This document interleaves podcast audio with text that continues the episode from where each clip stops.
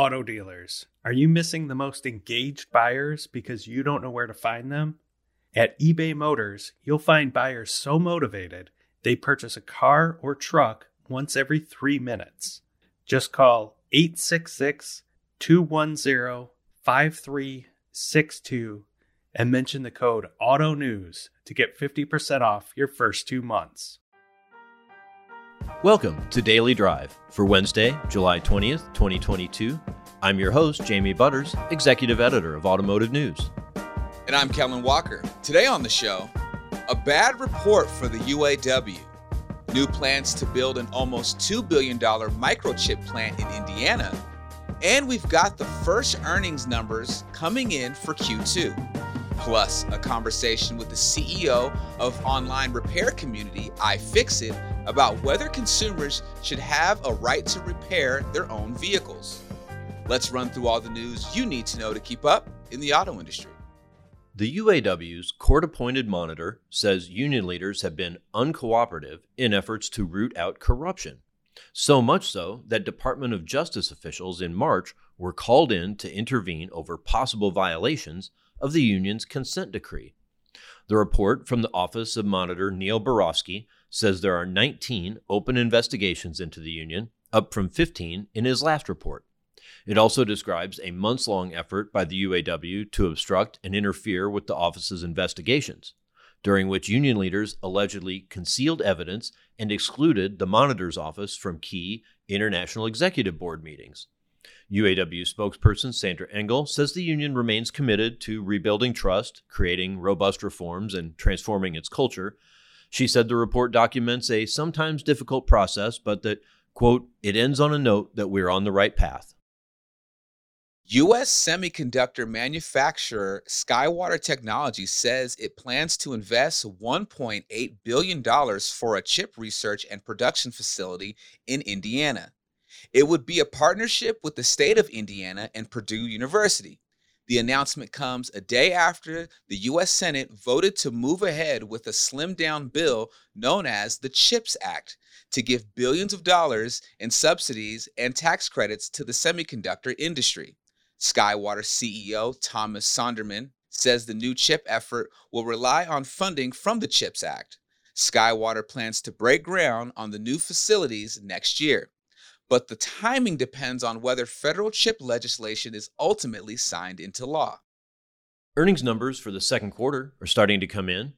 Despite a drop in new vehicle sales, Lithia Motors' second quarter net income increased. The growing dealership group profited with higher used vehicle sales and double digit percentage gains in gross profit for new vehicles sold. It also got help from finance and insurance revenue and climbing average vehicle selling prices on new and used vehicles. Lithia's net income jumped 11% to $338 million, and revenue increased 20% to $7.2 billion. The Oregon based retailer says that's a second quarter record. Volvo Cars' quarterly operating profit rose to just over a billion dollars. That's more than double from a year ago, though inflated a bit Volvo got a boost from the listing of its subsidiary, performance EV maker Polestar. Volvo says its global production in June rose 8% to 60,000 vehicles, its highest monthly output in 2022. New York City officials say two Brooklyn dealerships ripped off customers using several deceptive business practices. Brooklyn Mitsubishi and Brooklyn Volkswagen have agreed to pay more than $800,000 in combined penalties and restitution and admit violations to end a case brought by an NYC consumer agency.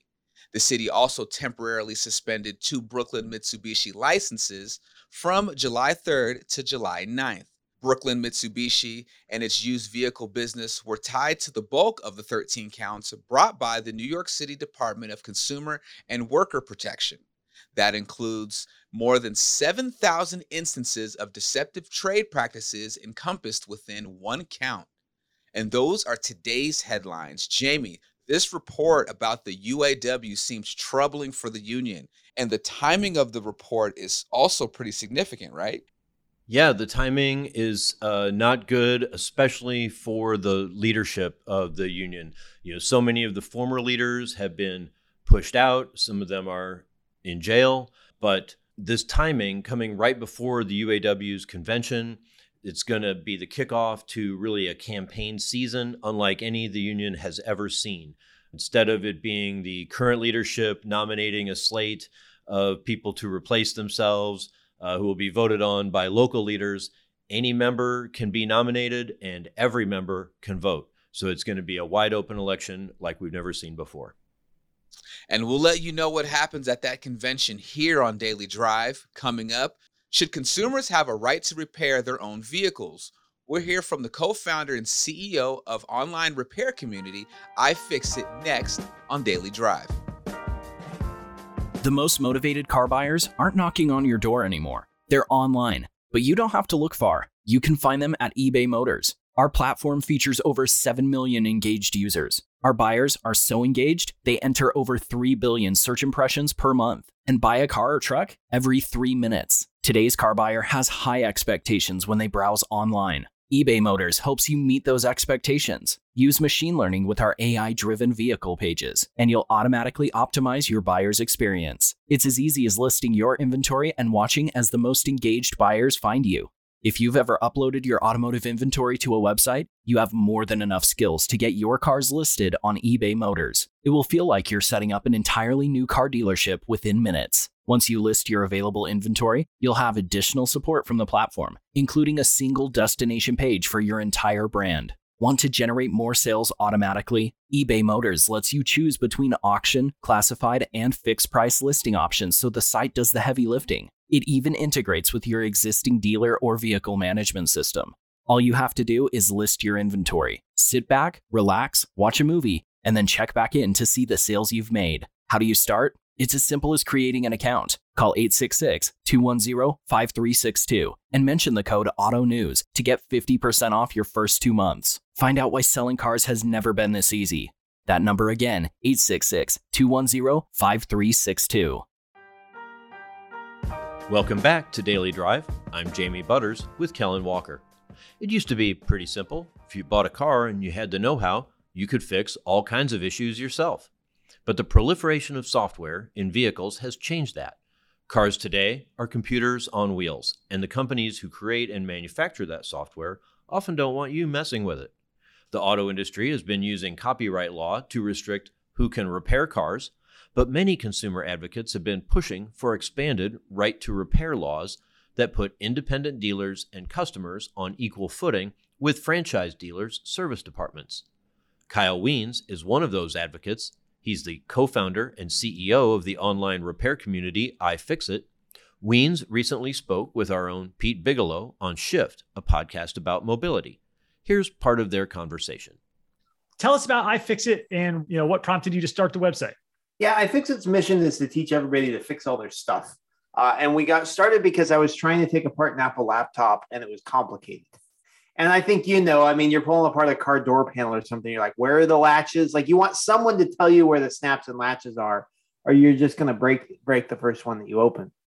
So I couldn't find the service manual. I fumbled my way through the repair. I ended up fixing it, but it was much harder than it needed to be.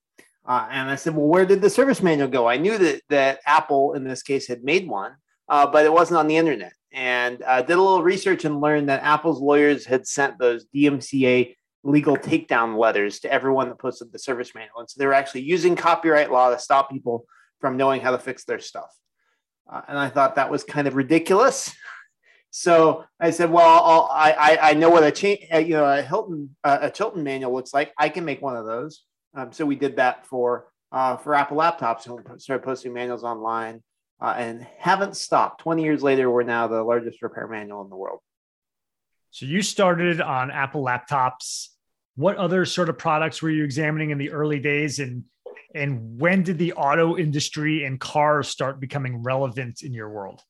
Well iFixit's a it's a wiki based site so people can create repair guides for anything. So we got lots of automotive uh, repair information. But i would say um, it was probably the i think it was the 2011 2012 massachusetts ballot initiative for right to repair that really put it on our radar. We're like wow uh, this is, I mean, it, it, passed. It was successful. There was a nationwide MOU uh, for for car repair, And, and we said, why, why do we have this for cars and nothing else? And of course, the reason is that the automotive uh, aftermarket industry advocates for itself and fundraised and got that on the ballot in Massachusetts. And no one was protecting the camera repair shops or the computer repair shops like the auto repair shops had banded together to protect themselves. And so I said, well, hey, maybe we could do maybe we could do for everything else what we've got for cars. What did that 2013 Massachusetts law do or not do? Is it still the the gold standard in terms of protecting consumers' right to repair goods, or or how is that evolving? Yeah, it really is still the gold standard. What what that law says is, hey, manufacturer, if you're going to sell a product in our state, you need to make uh, the same parts, tools, and information available to independent shops and consumers that you do to your authorized dealers uh, at the same price point, same terms. Uh, and uh, then it was clear that there was momentum from just the Ma- Massachusetts wasn't going to be the only one that, that the aftermarket coalition was going to pass it in state after state after state. And the automakers didn't want a patchwork of different laws. And so they negotiated a agreement to apply the Massachusetts law nationwide. So every car maker except Tesla has signed on to this agreement and is applying the Massachusetts law nationwide. So fast forward to today here in 2022, does that mean that uh, things are there? There's a detente between independent repair shops, consumers, and automakers, or or people still looking to kind of change the the general playing field as as it stands right now in terms of right to repair? Yeah, so, so this does not appear to be a battle that will ever be completely won. There's always going to be new technologies. It's always going to be leveling up. So what the the original Massachusetts law said it, it would address the wire the wired diagnostics, the OBD2 port, and said, hey, you have to make available the same tooling on that. Well, now car makers, starting with Tesla, going with everybody else, are putting the, the diagnostics wirelessly over the cell signal. So your car could say, hey, I need an oil change. I booked it at the BMW dealer down the street Tuesday at 11 o'clock. And that, so that cuts the local repair shop out again. And so two years ago, Massachusetts passed another ballot initiative updating the law and saying, hey, we said wired diagnostics first. Now we're going to include wireless diagnostics as well. Uh, so you get this constant kind of you know cat and mouse game where manufacturers try to find a way to weasel out of the agreement, uh, but but lawmakers aren't really having any of it. Let's take a step back for a moment. How is the general idea that now this information can be um, you know passed wirelessly, as you said? How is just the fact overall that cars are are no longer just mechanical devices, but, yeah. But, you know, the auto industry likes to brag that there's more lines of code than uh, in a vehicle today than in a uh, you know space shuttle or 747 yeah. or or anything like that. So. Uh, as a software engineer myself, that is not something to brag about. You want as little software as you possibly can get away with. Uh, we get very excited when we can delete code from our from our software that runs I iFixit. Uh, so you would think, I mean, they focus on reducing the number of parts in the vehicle, it reduces manufacturing costs. The same thing is true for software. You want you want it to be as simple as possible so that you can maintain and understand it, and there's a lower uh, attack footprint. Uh, so I, I, think I would say that um, car makers, and we see this in heavy equipment as well, don't really know what they've gotten themselves into. Don't really understand the full security picture of what they have done. Uh, and you know when when Charlie Miller was able to take over the Jeep wirelessly over the network, he, there was a wired reporter in the car on driving down the freeway. He was able to take control of the car and stop it, right? Take control of the steering. That is perfectly possible. I talked to Charlie after that, and I said, "Hey, what was the hardest part of hacking the Jeep?" He said, "Well, the Jeep was on the Sprint wireless network." He said the hard part was not hacking every Jeep on Sprint's network at the same time. He was targeting the one Jeep. That was the hard part. It wasn't actually breaking into to, into a Jeep. Uh, and so I think that should give us pause. John Deere is is rapidly they call it precision uh, agriculture, and they're putting these cellular transponders on every tractor. Uh, I think that's very dangerous. I'm not sure that John Deere knows what they're doing from a cybersecurity perspective. So should that give us pause to say, uh, you know, maybe maybe consumers, maybe farmers should not have the right to repair these devices because there are cybersecurity implications and that yeah no i don't think so i think it should give us pause like i wouldn't trust the automakers i mean the first thing i would do if i got a car with wireless telematics is remove the sim card that would be me uh, but no, I'm not. I'm not really concerned about, about independents having access. If you think about like the OBD2 interface, let's say that that was not was was proprietary, that wasn't disclosed, and every car maker had their own data port inside the car that you could plug into. Would that be more or less secure than what we have now?